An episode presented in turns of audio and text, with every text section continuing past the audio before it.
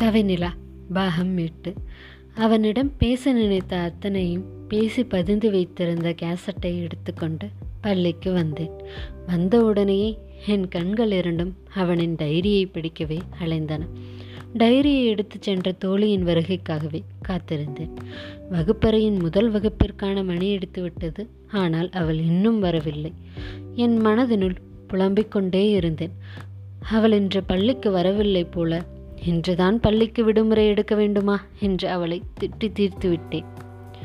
மதிய உணவு இடைவேளைக்கு விடுதிக்கு சென்ற பின் பள்ளிக்கு சோகத்துடனே திரும்பினேன். என் மேஜையில் அந்த டைரியை கண்டேன். எனக்கோ தலைக்கால் புரியவில்லை. வகுப்பறையே சுற்று சுற்றி ஓடி வந்து டைரியை கட்டிக்கொண்டேன் அது வெறும் டைரி தான் கவின் இல்லை என்று டைரியை எடுத்து சென்ற தோழி கிண்டலடிக்க ஏண்டி காலையிலே வரல? என்று அதட்டினேன். ஐயோ ஆசிரியர் கூட எதுவும் சொல்லலை. நீ என்னடி? இன்னைக்கு வந்திருக்கவே முடியாது. உனக்காகத்தான் நான் வந்தேன் என்றாள்.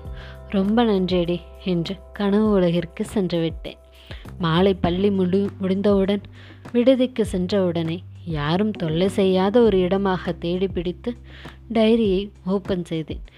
நிலா உன்னை காதலியாக பார்த்ததை விட ஒரு நல்ல தோழியாக பார்த்ததுதான் அதிகம். நான் உன்னை என்றோ காதலிக்க ஆரம்பித்து விட்டேன். இருப்பினும் உனக்கு என்னை பிடிக்க வேண்டும் என்றே காத்திருந்தேன். அனைத்தும் ஒன்று கொடுகையில் இப்படி பேச இயலாமல் போயிற்று. என் ஒவ்வொரு நாளும் உன் மெசேஜில் தொடங்கி உன் மெசேஜில் தான் முடிந்திருந்தது. ஆனால் நான் தற்போது ஒரு பெரிய மேகக்கூட்டத்தினுள் தொலைந்த என் நிலாவை தேடி வாடுகிறேன். விரைவில் நாம் நான் சந்திப்போம் என்ற நம்பிக்கையில். என் கண்களிலோ நீர் வழிந்து கொண்டே இருந்தது.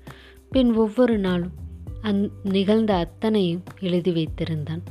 தினமும் மாலை நேரங்களில் திரும்ப திரும்ப அதனையே படித்து கொண்டிருந்தேன். எங்களின் அடுத்த சந்திப்பு வரும் வரை. எங்களின் அடுத்த பாகத்தை அடுத்த பதிவில் காணலாம்.